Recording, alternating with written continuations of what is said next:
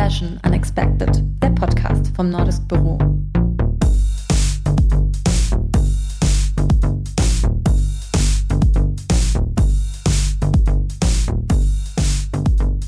In unserer heutigen äh, Christmas-Folge bin ich bei einem international bekannten Künstler zu Besuch. Ähm, ich stelle dich vor, ruf rein, wenn was nicht passt. Du bist gebürtiger Schwabe, lebst zurzeit im Nordend in Frankfurt und alle nennen dich einfach Tobi. Du bist deutscher Bildhauer und Professor an der Städelschule Frankfurt. Bekannt bist du für deine Kunstwerke, dein Design, auch Industriedesign, sowie deine oft raumfüllenden Installationen. Zum 40. Geburtstag von MCM hast du eine Kollektion entworfen und in Hongkong für die Art Basel einen MCM Pop-Up Store eröffnet. Willkommen, Tobias Rehberger bei Fashion Unexpected. Hallo. Hi. Also zwei Sachen haben nicht gestimmt. okay. äh, nicht jeder nennt mich Tobi, sondern eigentlich nur meine engsten Freunde. Upsi, okay. Und äh, ähm, mit Industriedesign habe ich in der Regel nicht so viel zu tun. Ich habe eigentlich auch keinen Pop-up-Store äh, entworfen, sondern ich habe eigentlich deren Shop ausgeräumt und habe dann eine Installation reingemacht. Und da mussten sie dann dran halt ihre Taschen verkaufen, aber das war eigentlich kein Shop-Design. Äh, stand so in der Vogue tatsächlich. Naja gut, äh, kann sein, dass so in der Vogue stand, aber... Hm. Ja, ist doch gut, dass wir es auch geklärt haben. Ähm, ja, jetzt mal für das Protokoll. Äh, Tobi, ich habe immer so eine kleine, darf ich dich Tobi nennen? Weil wir keine engen Freunde sind. Okay, ich habe immer so eine kleine Teaserfrage für alle. Äh, jetzt ist unsere letzte Folge in diesem Jahr, deswegen stelle ich sie ein bisschen äh, anders als sonst. Okay. Ähm, normalerweise fragen wir immer nach dem Outfit. Gibt es eine Arbeit, eine Installation, ein Kunstwerk, das dir im Nachgang vielleicht unangenehm war, irgendwie eine lustige Anekdote oder sowas? Mmh, eigentlich, was mir unangenehm war, nicht, weil äh, ich überlege mir schon ziemlich lange und genau, bevor ich was rausgebe. Also von dem her gab es eigentlich nie ein Kunstwerk, was mir unangenehm ist. Äh, es gab mal eine unangenehme Begebenheit auf der Venedig Biennale 1900 oder war schon 2000, könnte 2004 oder so ähnlich gewesen sein. Da habe ich mit zwei Künstlern ähm, ein Pavillon entworfen mit dem Olafur Eliasson in den Recretera Vanija und äh, ähm, wir sind da hingefahren und haben das irgendwie lang und breit denen erklärt. Und dann war ich im Urlaub. Ich war gar nicht auf der Eröffnung. Und zwei Tage vor der Eröffnung rief mich einer der Künstler an, ich müsste dringend jetzt äh, schnell aus Griechenland kommen, weil äh, das wäre alles ganz schlimm geworden. Und dann sind wir da hingefahren. Oder bin ich dann in Griechenland so über dreimal umsteigen irgendwie nach Venedig und kam da an und es war wirklich äh, nicht so, wie wir es entworfen hatten, außer einer orangenen Acrylglasscheibe, die da drin stand, die tatsächlich in unserem Entwurf war, aber alles andere war nicht äh, unser Entwurf. Und äh, dann haben wir irgendwie tagelang versucht, also zwei Tage lang versucht vor der Eröffnung, dass die äh, das wieder abbauen und äh, dass das äh, große Schild, was da stand, das mit Titel der Arbeit und unserem Namen, dass es wegkommt. Und äh, ich bin dann einen Tag vor der Eröffnung wieder äh, nach äh, Griechenland in Urlaub zurückgefahren. Und äh, irgendwie Wochen später äh, ruft mich jemand an und sagt, was habt ihr denn da für eine Arbeit gemacht? Und äh, es war tatsächlich so, dass sie eben nichts abgebaut hatten und dieses Schild da stand mit unserem Namen immer noch drauf. Und das war sozusagen ein bisschen peinlich, weil es eben gar nicht unsere Arbeit war. Aber es lag nicht daran, dass wir irgendwas rausgegeben haben, was uns nachher peinlich war, sondern es war einfach überhaupt, also es hatte so ganz, ganz rudimentär, ich glaube, die Größe hat ungefähr gestimmt oder so, äh, mit, unserer, mit unserem Entwurf zu tun. Und das stand da eben drei Monate trotzdem auf der Venedig Biennale. Ja. Das war so das Unangenehmste auf jeden Fall, was mir passiert ist. Wenn es da so lange stand, kann es ja so schlimm nicht gewesen sein. Doch, es war richtig ja, okay. schlimm. Aber andersherum, worauf bist du besonders stolz? Och, eigentlich über auf das, was ich ähm, als letztes gemacht habe irgendwie. Ich mhm. bin immer ganz froh, wenn's, wenn ich es dann raustun kann. Dann, was heißt stolz ist vielleicht das falsche Wort, aber dann bin ich immer ganz froh, wenn was fertig ist irgendwie und äh, wenn ich es dann los habe quasi. Was hast du als letztes gemacht? Oh, was war das letzte, was so richtig rausging? Hm, das äh, war jetzt in letzter Zeit äh, ist nicht viel rausgegangen, weil alle Ausstellungen äh, äh, und Projekte verschoben und oder teilweise auch gecancelt sind. Äh, das muss ich gerade über. Ach doch, Äh, das letzte, was ich gemacht habe, war eine Ausstellung in Seoul. Ähm, äh, eine Arbeit, die ich da besonders mochte, waren 123 Aschenbecher, die ich drei, aus meinem 3D-Drucker Wald, den ich in der Werkstatt habe, rausgelassen habe. Das war eine schöne Arbeit. Okay.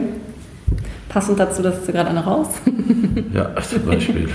Wie würdest du dich als Künstler beschreiben? Gibt es da eine Beschreibung, die du uns nennen kannst? Oder wie andere dich beschreiben? Äh, du meinst jetzt vom Aussehen oder vom. Nee. äh, wie würde ich mich als Künstler beschreiben? Deine Bild, Arbeit. Bildhauer, Bildhauer. würde ich mich beschreiben, ja. Mhm. Ja, also auch wenn die Sachen, die ich mache, oft nicht so klassisch aussehen, aber irgendwie bezieht sich ja doch immer auf so eine gewisse klassische Tradition. Auch wenn es ein Stuhl ist oder ein Aschenbecher, hat es trotzdem irgendwie mit Rodin zu tun. Und von dem her finde ich, dass ich Bildhauer bin. Hast du irgendwie einen Stil, oder du sagst, das ist äh, Tobias? Mm. Glaube ich eher weniger. Also es ist eher sozusagen ähm, charakteristisch für meine Arbeit, dass sie oft sehr unterschiedlich aussieht und auch oft sehr unterschiedliche Objekte sind. Ähm, was ich öfter mal gestellt kriegt, äh, ist die Frage nach den Farben, weil meine Sachen oft relativ farbig sind oder bunt, sagen auch manche. Aber das ist jetzt auch nicht ein Stil, sondern das ist irgendwie so, weil die Sachen das halt äh, aus irgendeinem Grund erfordern. Aber ein Stil ist eher so, dass, äh, dass äh, Leute oft überrascht sind, dann, wenn die irgendwo, keine Ahnung, auf einer Messe irgendwas steht und die gehen dann an Stand. Selbst Leute, die meine Arbeit gut kennen, äh, ich weiß noch, als der äh, Museumsdirektor von der Bayerle Foundation äh, in Basel irgendwie in, in Madrid bei einer Galerie irgendwas gesehen hat und dachte, er hätte jetzt einen jungen neuen Künstler entdeckt und dann war es aber von mir, obwohl der schon Ausstellungen mit mir gemacht hat und alles Mögliche. Und äh, trotzdem das sozusagen an der Arbeit nicht sofort, äh, jedenfalls visuell, natürlich haben die Arbeiten irgendwie innerlich irgendwie einen Zusammenhang und handeln oft von ähnlichen Sachen oder eigentlich immer. Und, äh, äh, aber trotzdem hat er es nicht äh, sofort erkannt. Also so insofern einen, einen, visuellen Stil, wo man sofort sagt, ah ja, das ist ja ein so und so, ist bei mir eigentlich eher das Gegenteil. Was für ähm, Arbeiten machst du so, dass man, wer dich jetzt noch nicht kennen sollte, ungefähr weiß, was du machst? Ja, das ist immer schwi- schwierig, so, äh, das so rein verbal zu beschreiben, finde ich, wenn man nichts dazu sieht. Also wenn ich jetzt sage, ich habe 123 Aschenbecher gemacht, dann weiß jeder, was ein Aschenbecher ist, aber wie die natürlich jetzt aussahen, äh, das äh, ist äh, irgendwie immer ein bisschen schwierig, finde ich. Aber so Auftragsarbeiten, du machst ja auch, ähm, ähm, gestaltest Gärten, gestaltest vielleicht auch Häuser. Ja, also wenn man es jetzt so über das Objekt beschreibt, von Aschenbechern bis äh, ja, tatsächlich Häusern, äh, Booten, äh, aber auch Sachen, die erstmal abstrakt aussehen und dann, äh, ähm, dann aber doch relativ gegenständlich sind, weil äh, äh, es gibt zum Beispiel so eine Reihe von abstrakten Skulpturen von mir, wenn da das Licht von einer bestimmten Seite kommt, machen die so einen Schatten, irgendwie der äh, irgendein Wort äh, dann schreibt oder so.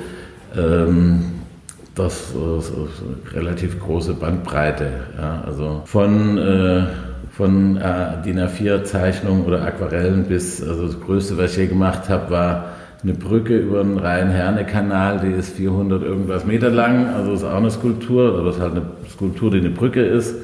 Also so in der Bandbreite bewegt sich das ungefähr. Okay.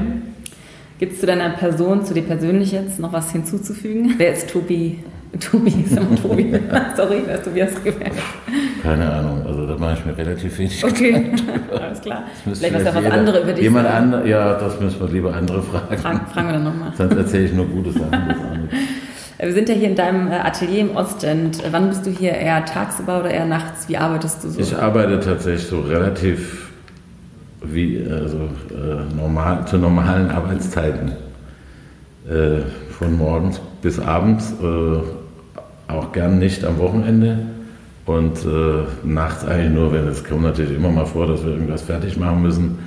Wenn was in drei Tagen raus muss und man muss äh, dann vielleicht mal drei Nächte durcharbeiten, gibt es das auch. Aber ich bin jetzt nicht so jemand, der, äh, keine Ahnung, bis um vier schläft und dann um sieben ins Atelier Ja. geht und dann bis morgens um drei arbeitet. Okay. Das ist nicht so mein, meine Zeit. Okay. Und wie entstehen ähm, so ja, kreative Prozesse für deine Arbeit? Woher ziehst du deine Ideen? Mit dem Auftrag oder?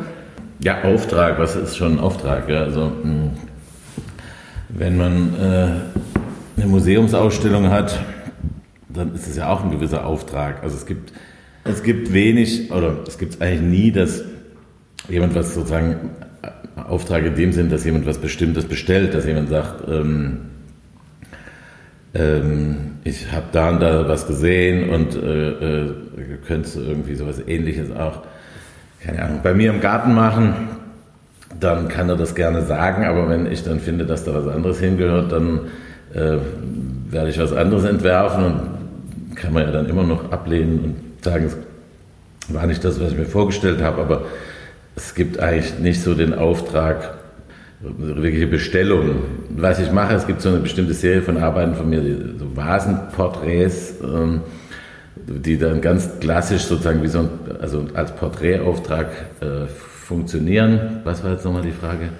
Äh, wie so in kreative Prozesse Ach so, ja, gut, ist so, ich ähm, habe ein Budget und sage Tobi, ich habe äh, zwei Ja, Millionen ja, Euro nach meinem ja. Garten. Oder wie kann man sich das vorstellen? Ja, klar, also sowas gibt es auch, aber das ist irgendwie, ähm, aber die Idee entsteht dann eigentlich so genauso wie wenn äh, mir sonst irgendwas einfällt, ohne dass jemand äh, sozusagen mit einem konkreten Framework kommt. Ja? Also Framework ist natürlich, wie gesagt, von Museumsausstellung bis zu so einem Auftrag, wie du ihn jetzt beschrieben hast, äh, aber ähm, die, wie, man, wie man dann draufkommt, äh, sind eigentlich, also einmal natürlich der Kontext, also äh, natürlich steht im Museum ein bisschen was anderes wie auf einem äh, Platz in Siena oder keine Ahnung, ähm, aber, aber eigentlich sind es sozusagen immer Sachen, mit denen man sich sowieso beschäftigt, an denen man sowieso am Rumdenken ist. Und oft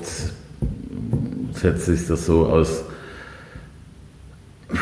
verschiedenen Ideen, teilweise, die man schon zehn Jahre manchmal mit sich rumträgt und äh, ähm, einem immer ein Stück gefehlt hat und plötzlich kommt man auf was, was diese Idee irgendwie dann so macht, dass er, äh, dass er irgendwie rund wird und dass man äh, dran arbeiten kann. Also dran arbeiten heißt dann, eben wenn die Idee mal steht, äh, muss man ja trotzdem sozusagen das konkretisieren und äh, bis hin so ganz banal, dass ich mit äh, meinem Mitarbeiter David zum Beispiel vor seinem Computer sitze und der in 3D und wo wir dann sagen, ja, zieh mal größer, mach mal kleiner, äh, äh, mach mal orange raus und blau rein oder äh, das ist ja dann auch nochmal ein ganzes Stück Arbeit und in, diese, in diesem Prozess, äh, wo man dann sozusagen was konkretisiert, gibt es ja eine, immer nochmal kleine Sachen, die irgendwie dazukommen oder wegfallen und sich das so langsam dann rauskristallisiert. Aber meistens sind es sozusagen äh, Teilideen, die dann irgendwie irgendwann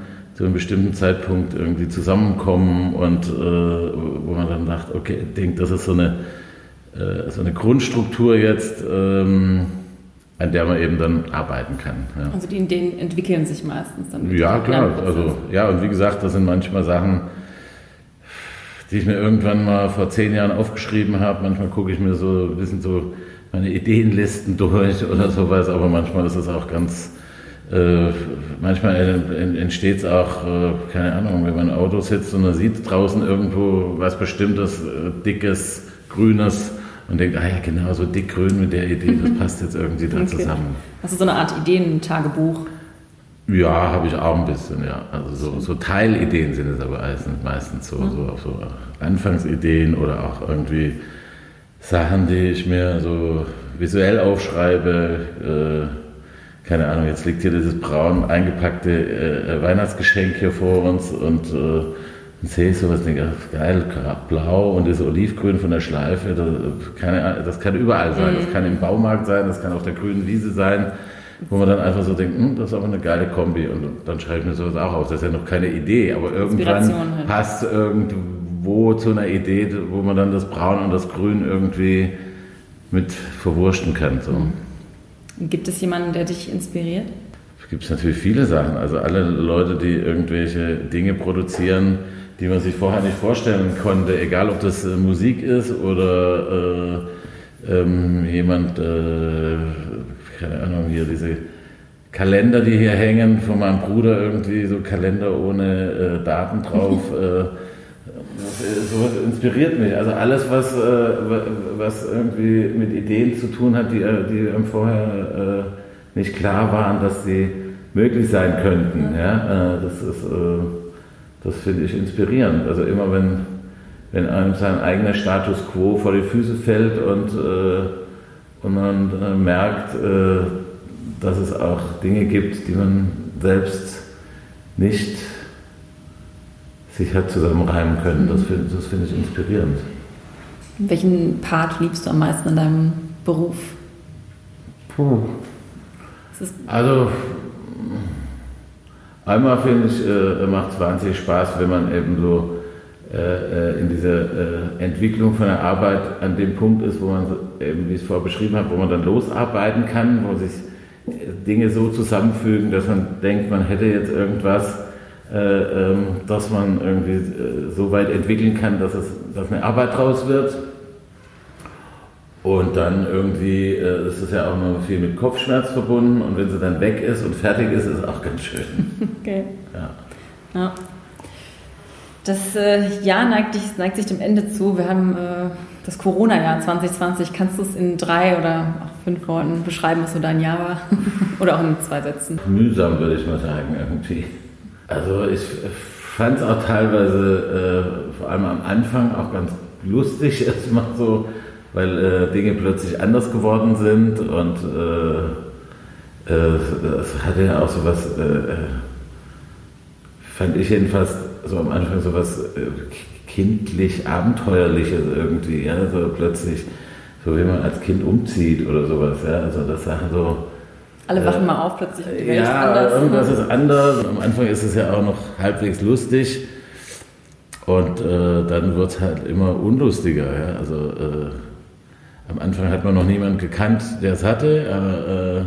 Äh, lange hat man niemanden gekannt, der daran gestorben ist. Ähm, und so äh, wurde halt aus diesem bisschen abenteuerlichen äh, äh Spiel, äh, dass man so kindisch irgendwie erstmal angefangen hat, äh, ja, da, da ging es dann schnell so in die Pubertät und ins Erwachsenwerden irgendwie. Und mittlerweile ist es schon ganz schön, geht es einem schon ganz schön auf, auf ja, auf auf, auf den Geist irgendwie. Also ich vermisse natürlich auch ein bisschen, ich bin ja irgendwie immer viel unterwegs und ja, und das war so, wenn ich mich immer ertappe und zu meinen Kindern sage, ach, was, wo soll man heute Abend essen gehen? Oh scheiße, das Restaurant sind ja zu. Äh, das geht mir schon langsam auf den, auf den Keks irgendwie. Ja. Was wäre das erste Restaurant, in, das, in dem man dich wieder antrifft, sobald es wieder losgeht? Oder der erste Store? Vielleicht ins Muku oder ähm, weiß ich jetzt noch nicht genau, aber. Muko ist doch schon mal gut. Ja, das vermisse ich ein bisschen, ja. Und ist es als Künstler besonders dramatisch, sagen wir, dass man das alles so stillgelegt ist, weil man so ein kreativer Mensch ist und ist das nochmal speziell? Also es gibt ja Leute, die so sagen, ja, es war ja auch ganz toll, endlich äh, konnte man sich mal irgendwie auf sich selbst konzentrieren. Viele meiner äh, keine Ahnung, DJ-Freunde haben jetzt irgendwie Platten wieder mal, waren länger im Studio und so. Äh, ist auf der einen Seite ganz gut. Ich fand es eher ein bisschen fad. Also äh, ich, ich brauche eigentlich nicht so die Ruhe. Also äh, ja, wo, wie gesagt, äh, so Ausstellungen verschoben äh, und, und, und, und sowas. das hat einem eher so ein bisschen, mehr so ein bisschen eher Fahrt rausgenommen. Ja? Also ich, ich brauche das jetzt nicht, dass es besonders ruhig ist, dass mir irgendwie mehr einfällt oder ich mich besser auf mich konzentrieren könnte oder so. Das, äh, das mache ich, glaube ich, sowieso und das mache ich äh, nicht weniger, wenn mehr los ist. Also von dem her äh, war ja dann auch irgendwie, am Anfang wusste man auch nicht, irgendwie dann alle denken, jetzt muss man Kurzarbeit machen und jetzt muss man irgendwie Leute entlassen oder ist bei mir zum Glück gar nicht vorgekommen irgendwie, aber ähm, ich, ich fand es jetzt irgendwie also nicht so wahnsinnig inspirierend. Und ähm, es ist ja bald auch Weihnachten. Wie feierst du Weihnachten? Oder gibt es bei euch Weihnachtstradition? Ich habe gehört, du kochst ganz gern. Ja, also normalerweise feiern wir eigentlich Weihnachten relativ groß. Ich glaube, letztes Jahr waren an Heiligabend so 40 Leute bei mir oder sowas. Äh, dieses Jahr wird es nicht so sein. Ja? Also äh, wird wahrscheinlich vielleicht nur mit meinen Eltern oder so, die müssen ja auch aufpassen, die sind schon älter, die müssen ein bisschen aufpassen, dass nicht so viele Leute sehen und äh, alle müssen getestet sein vorher und so. Also auch das, äh, normalerweise ist mein Christbaum so vier Meter hoch und dieses Jahr habe ich mir den kleinsten besorgt, den es gibt, irgendwie finden konnte, so 70 Zentimeter oder sowas. Also äh, das beschreibt schon so ein bisschen, glaube ich, dass äh, man muss das jetzt einfach mal so, äh, muss halt sich zufrieden geben, damit das anders Weihnachten ist. Finde ich jetzt nicht so krass schlimm, wenn man weiß, dass es äh, jetzt nicht immer so ist, aber irgendwie, ich bin auch null in Weihnachtsstimmung, auch wenn jetzt hier, wie gesagt, Geschenke liegen und so, klar, die muss man besorgen, wenn man Kinder hat, aber äh, so richtig äh, ähm, hat es mich dieses Jahr, über, also eigentlich gar nicht gepackt. Äh, ich bin froh, wenn es vorbei ist. Machst du denn normalerweise schick oder bist du so ein Jogger an Weihnachten? Auch wir machen schon so ein bisschen festlich. Also schick ist jetzt vielleicht übertrieben. Also ich ziehe jetzt keinen Frack an oder sowas. Und ich erwähnte vorhin deine Kooperation mit MCM. Kannst du ein bisschen erklären, wie es dazu kam? Auch ganz einfach. Die haben mir eine E-Mail geschrieben und gefragt, ob ich, ob ich mir vorstellen könnte, mit denen zusammen was zu machen. Und dann äh, habe ich die mal getroffen. Dann kamen die da aus Korea angeflogen und äh, habe ich halt gesagt, ja, also würde ich schon machen. Ich muss halt irgendwie recht freie Hand haben und, ähm, und äh, ähm, dann äh, ging es ja auch darum, dass ich irgendwie so ein paar Produkte von denen irgendwie äh, mache. Und dann haben wir eigentlich so innerhalb von zwei Stunden haben wir irgendwie ein paar Ideen gehabt und haben die geschickt und haben gesagt, so ist es so ungefähr die Richtung, die ihr haben wollt. Und dann haben die gesagt, ach, ist ja schon alles fertig. Das war uns dann auch recht.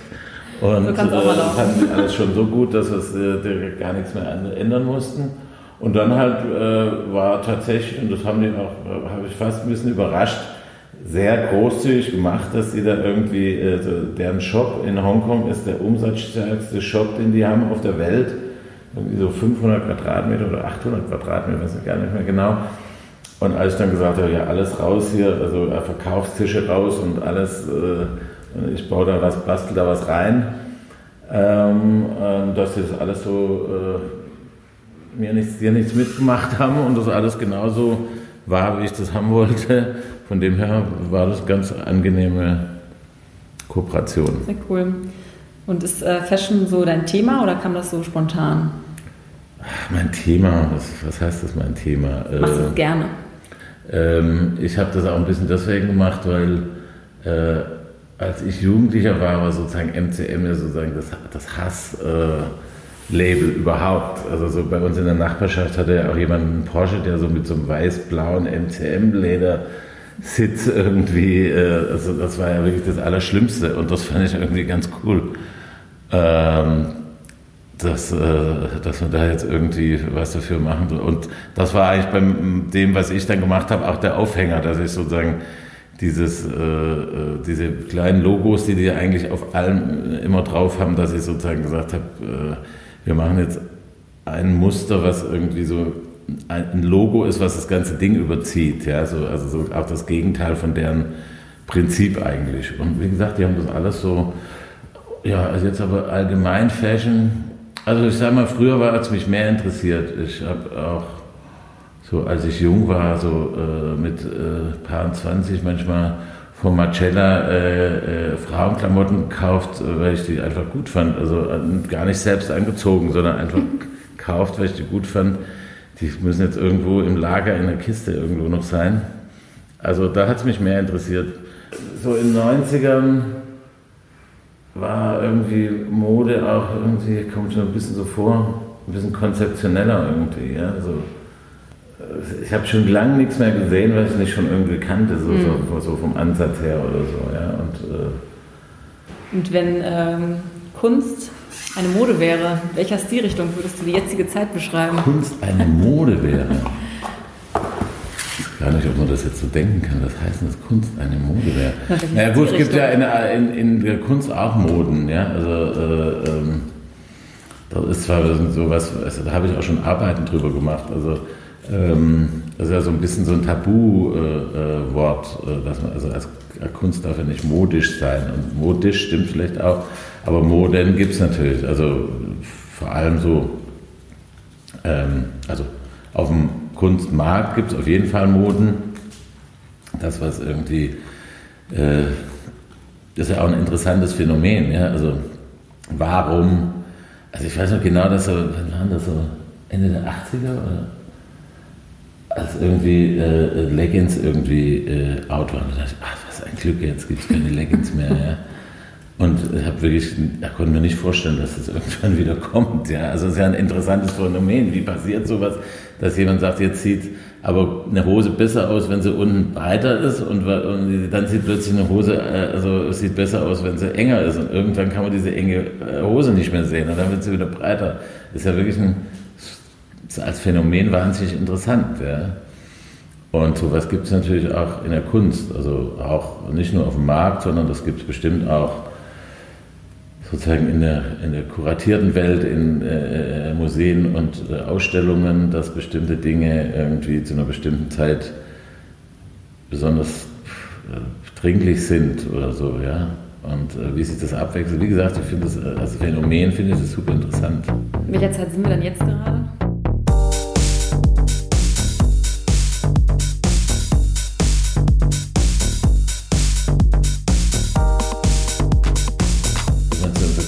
Früheren Zeiten? Oder, oder? Ja, genau. Also welcher, wie, sieht, wie sieht die Kunst jetzt gerade aus? Also die, ach so, okay, ja, also ähm, es gibt gerade sehr viele Kunst, die nicht so wahnsinnig oder äh, äh, die äh, nicht so wahnsinnig visuell ist.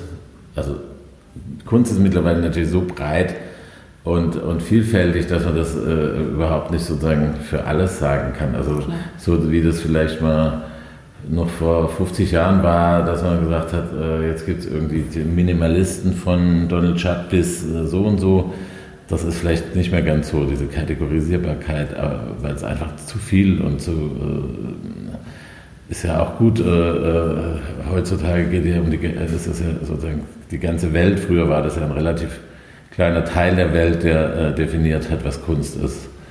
Ähm, und von dem her aber ja, so äh, viele Sachen sind heutzutage nicht so sehr visuell, finde ich.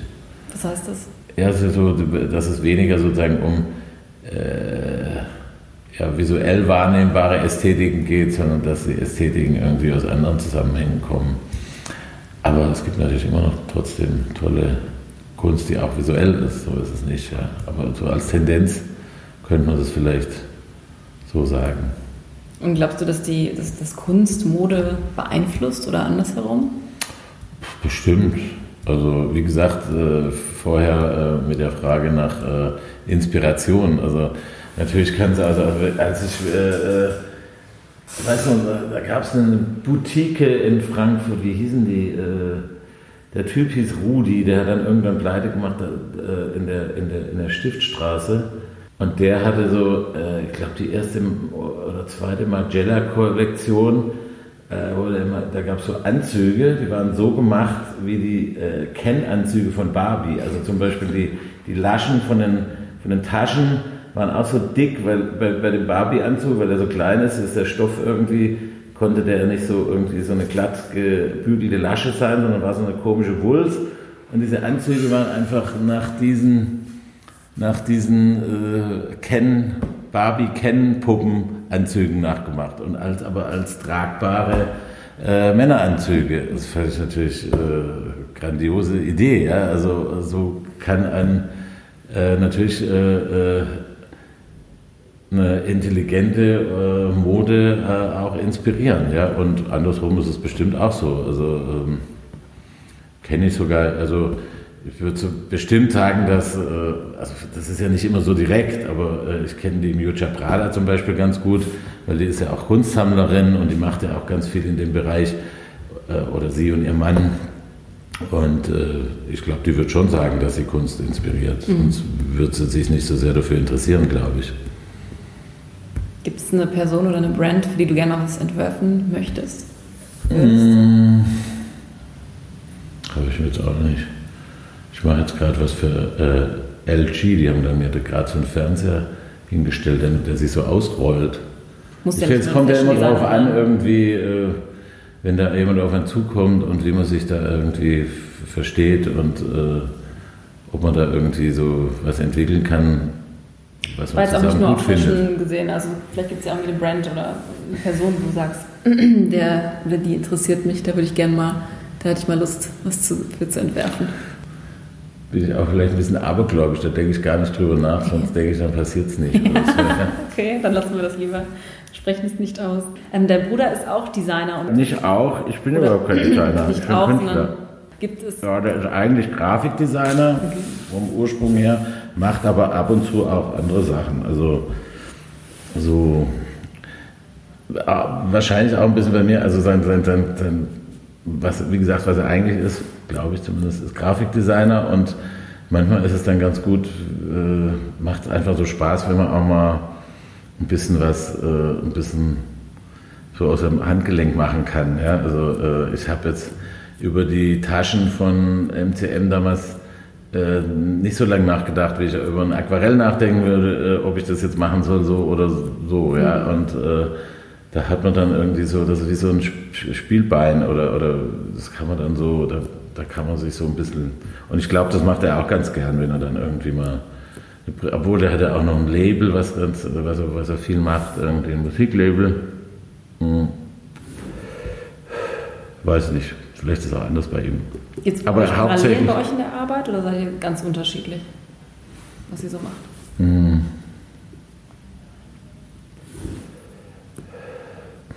glaube, es gibt schon ein bisschen parallel manchmal, er auch so eher so ein jemand ist, der so vom so problemorientiert ist irgendwie. Also der, der auch so irgendwie äh, sich so Fragen stellt, äh, komisch, warum muss das immer so sein? Könnte das nicht auch so sein? Und was passiert, wenn man es umdreht oder so?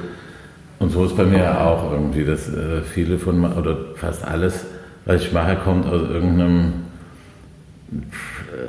irgendeiner Sichtweise, problematisierenden Sichtweise, wo, wo ich denke, äh, das ist wirklich wahr, dass was immer nur so sein muss und bis jetzt hast du so gedacht, aber was wäre, wenn du das mal anders denken würdest oder so, was einem so aufstößt quasi. Und das glaube ich macht er, ja, das macht er glaube ich auch ein bisschen so. Ja, okay. Ähm, zu Frankfurt. Warum bist, wohnst du in Frankfurt eigentlich, wenn du aus Schwaben kommst, aus Bayern? Nicht aus Bayern, nee? aus Schwaben. So, also Schwaben, äh, Schwaben ist die Gegend um Stuttgart. Also es gibt auch bayerische Schwaben, das ja. sind die Oberschwaben, der Augsburg, okay. so die Gegend. Genau. Aber ich bin aus der Gegend von Stuttgart. Okay. Also richtig Schwabe. ähm, also, keine Ahnung, ich bin hier ja vor langer Zeit schon hergekommen, 87. Äh, ehrlicherweise, weil ich mich beim Skifahren in eine Frankfurterin verknallt hatte.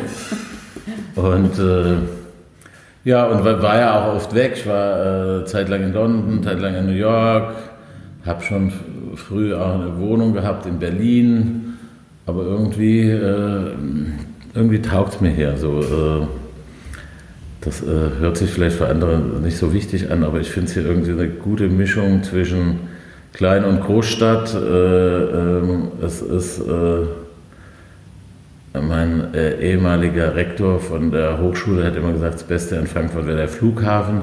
Ist auch nicht ganz falsch. Ja. Ähm, man kommt hier äh, gut weg, also äh, es ist gut wegzufahren, aber irgendwie bei mir ist auch so, dass ich immer wieder ganz gut herkomme. Ähm, also wie gesagt, ich hatte viele Möglichkeiten, auch nicht hier zu sein. Bin ja auch viel äh, nicht hier. Und äh, zum nicht viel hier sein ist es eine gute Stadt irgendwie. Weißt du, ob die Kunstszene bei der Fashion Week ähm, sich irgendwie einbringen wird? Oder wirst du irgendwie dich einbringen? Kunstszene ist ja für äh, Frankfurt, natürlich gibt es hier Künstler, äh, und, aber so eine richtige Kunstszene äh, weiß ich gar nicht, ob es hier gibt. Ja, also ja, mit der Städelschule und allem. Also. Ja, gut, ja, das ist so, ein, so, ein, so ein Mikrokosmos irgendwie, aber Kunstszene hat ja auch ein bisschen was damit zu tun, dass äh, Künstler in die gleichen Kneipen gehen und, äh, äh, und so weiter. Ja. Und das gibt es hier eigentlich fast nicht. Also ich habe auch Freunde, die Künstler sind, aber das würde ich nicht als Kunstszene bezeichnen. Ja. Also Kunstszene ist, wenn ich weiß, ich gehe ins Grill Royal und da hockt bestimmt immer ein Künstler rum, den ich kenne irgendwie. Ja. Ist das Grill Royal ein Kunst... Ein Kun auch, ja. Also da hängen schon viele Künstler immer mal okay. ab, so. zumindest die in meinem Alter. Und in Frankfurt, was würdest du sagen, was ist so deine, deine Bar, wo du gerne hingehst? Also jetzt seit Jahren gehe ich eigentlich hauptsächlich ins Parler. Ja, okay. Und äh, früher bin ich immer ins Oppenheimer gegangen. Das war jahrzehntelang eigentlich meine Stammkneipe so. Und äh, ja, und jetzt seit ein paar Jahren eigentlich hau hauptsächlich und am liebsten ins Parler. Aber wie gesagt, also Kunstszene in dem Sinn. Du also gibt es natürlich so dann so äh, so Biotope wie, was weiß ich, Atelier Frankfurt oder die Basis oder die Städelschule. Aber irgendwie habe ich nicht das Gefühl, dass hier so wirklich die Kunstszene Also die gibt. Connection zwischen den allen fehlt so ein bisschen, meinst du? Ja, das sind bestimmt auch Leute, die irgendwelche Connections haben, aber so eine, so eine, äh, vielleicht ist da auch zu, sind es vielleicht auch zu wenige oder keine Ahnung, aber also kenne ich auch. Fehlt dir das ein bisschen? Also würdest du das gerne wollen? Dass es so, dass es Nö. so Ich habe sogar ein bisschen die Vermutung, das hat auch ein bisschen damit zu tun, warum ich in Frankfurt bin, weil, äh, wie gesagt, ich habe ja auch eine Wohnung in Berlin und äh, hatte das auch schon ganz früh, äh, als in der Auguststraße noch fast kein Straßenlicht gab irgendwie. Ähm, ähm, es hat vielleicht sogar ein bisschen damit zu tun, dass ich gern hier bin, weil hier brauche ich mich nicht um die Kunstszenen zu kümmern, wenn ich aber in Berlin bin, dann schon eigentlich. Ja. Okay. Und äh, vielleicht ist es sogar ein Grund, mit ein Grund, warum ich irgendwie immer wieder hierher gekommen bin. Weil es gibt nicht nichts, aber es ist nicht so, dass es einen so ständig begleitet oder so, oder, oder dass man sich hier da Gedanken drüber machen müsste. Aber das schon, du nimmst ja schon wie Nordisk auch am Kulturleben teil und hast die Stadt auf Ja, auch beeinflusst, oder? Ja, aber das würde ich auch nicht als, also es gibt natürlich so da eher so eine Kreativszene, könnte man vielleicht Okay, sagen. ja. Gut, das ist eigentlich in Berlin auch so, also da hänge ich ja auch nicht nur mit Künstlern rum. Aber äh, es ist nicht so kunstgetrieben. Also Berlin ist ja so, also Musik und Kunst sind ja schon so die zwei treibenden, ich glaube sogar wirtschaftlich die wichtigsten Faktoren, die es da gibt irgendwie, ja. Also Musik, äh, ja, aber Kunst auch. Ich glaube, ich habe das mal gelesen, dass das so die, die zwei wichtigsten Wirtschaftsfaktoren in Berlin sind. Das ist natürlich hier nicht so offensichtlich. Gibt es sonst noch weitere Zukunftspläne, Projekte bei dir, trotz der gerade etwas aussichtslosen Zeit? Naja, es gibt viele, also wir, ich arbeite ja auch teilweise jahrelang an Projekten. Ja, das war jetzt auch ganz gut, dass das äh, so in meiner Struktur so war. Ähm, also bei mir ist jetzt nicht irgendwie alles weggebrochen irgendwie, ja, oder nur weil die Galerien zu hatten oder so. Ja, also äh, äh, wie gesagt, es gibt, also wir haben so ein Projekt zum Beispiel, also es ist auch manchmal ein bisschen nervig, also äh, ein Projekt mit der Staatsbibliothek in Berlin, die ist ja so ein bisschen ähnlich wie der Flughafen, hat irgendwie, äh, sollte zwei Jahre Bauzeit haben, hat jetzt schon zwölf Jahre Bauzeit oder sowas. Ähm, da haben wir jetzt, äh, glaube ich, das letzte Teil hingeliefert oder sind gerade dabei, das letzte Teil hinzuliefern. Oder so eine Metrostation, die ich in Paris mache, das hätte auch zwei Jahre dauern sollen und ist jetzt auch acht, sind jetzt auch acht Jahre geworden. Also von dem her gibt es immer so Projekte, die länger oder wenn sie normal laufen, eben auch zwei oder drei Jahre laufen, bis die dann wirklich fertig sind. Oder auch Museumsausstellungen plant man ja auch nicht irgendwie innerhalb von zwei Monaten. Ähm, von dem her äh, gibt es natürlich Sachen, die auch in der Zukunft stattfinden werden. Und da sind wir auch hier dran. Äh, sind ja auch immer viele Sachen, die so gleichzeitig laufen, weil die eben ihre verschiedene Taktung haben. Und äh, ja, ansonsten, Gibt es auch Frankfurter Projekte, die ihr plant? Oder? ja, da haben wir auch, gibt es auch ein Projekt, das ist jetzt schon seit, hätte auch schon vor zwei Jahren fertig sein sollen, das mit der Stadt schon äh, seit Jahren äh, plane, und zwar am Karlsplatz. Das ist da äh, äh, Nidderstraße, äh, da wo es äh, ähm, Pracht, genau. Da bei, bei der Pracht, da, Ja. da gibt es ja so einen kleinen äh, äh, Platz, so einen, so einen komischen äh, Verkehrsinsel. Äh, da plane ich jetzt seit Jahren irgendwas. Und mal gucken, äh, ja, eine Skulptur. Ich hoffe, die wird irgendwann wahr. Da sind wir gespannt auf jeden Fall. Danke, Tobias Seeberger, für Gerne. das Gespräch.